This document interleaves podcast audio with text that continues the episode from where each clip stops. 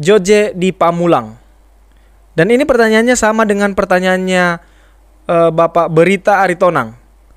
Pertanyaannya adalah, pernah ada pendeta mengkhotbahkan sudah tidak ada lagi suami istri di sorga? Mohon penjelasannya, pendeta. Uh, terima kasih banyak untuk Pak uh, Yuce di Pamulang. Alkitab memberikan beberapa petunjuk, walaupun tidak banyak, tentang bagaimana kehidupan di sorga.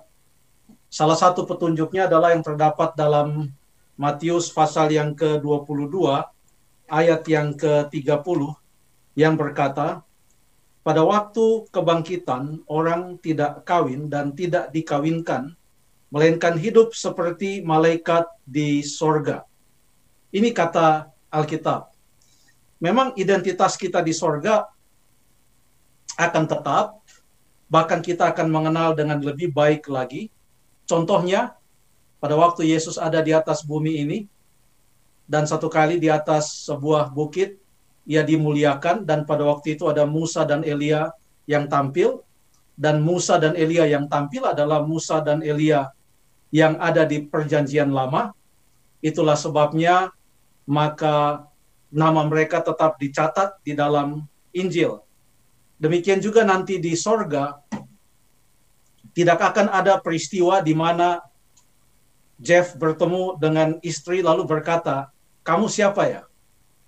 Tidak ada di sana demikian.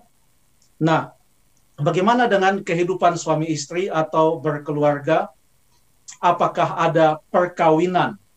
Apakah ada perkembangbiakan di dalam kerajaan sorga? Kita ingat kembali apa yang disampaikan di dalam kitab kejadian pasal yang pertama ayat yang ke-28. Pada waktu Tuhan Allah menciptakan Adam dan Hawa, ia berkata kepada mereka, beranak cuculah dan bertambah banyak, penuhilah bumi. Nah perintah ini diberikan sampai bumi ini penuh. Karena katanya penuhilah bumi kalau tidak ada dosa atau dosa tidak masuk, Adam dan Hawa tidak jatuh ke dalam dosa, maka mereka tidak pernah akan mati. Akan tiba saatnya bumi itu penuh. Sebab tidak ada orang yang pernah mati atau akan mati. Tetapi begitu dosa masuk, ada kematian, ada kelahiran, bumi, walaupun sekarang sudah sesak, tetapi tetap saja ada tempat bagi orang yang baru lahir. Nah, begitu kita tiba di dalam kerajaan sorga, begitu kita ada di dalam langit yang baru dan bumi yang baru, kalau kita lihat ayat di dalam uh, Wahyu pasal 21, satu pasal itu, tidak ada perintah yang sama yang diberikan oleh Tuhan sebagaimana yang ia berikan kepada Adam dan Hawa. Bedanya adalah pada waktu Adam dan Hawa diciptakan, mereka hanya dua orang. Tapi pada waktu manusia masuk ke dalam kerajaan sorga, kata Alkitab, tidak dapat dihitung banyaknya. Ada begitu banyak orang yang akan masuk ke dalam kerajaan sorga.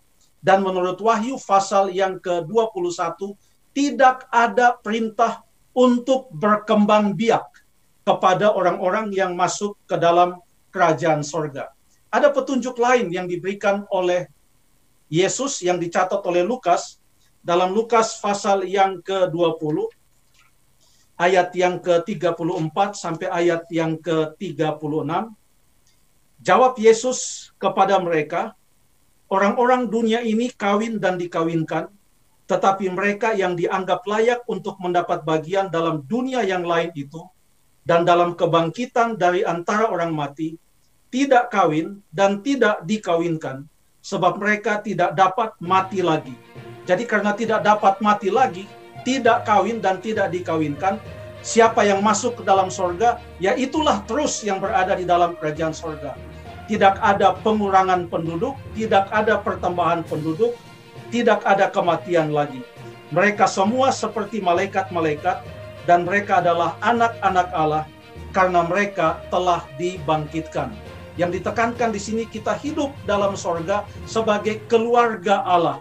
di mana kita disebut sebagai anak-anak Allah.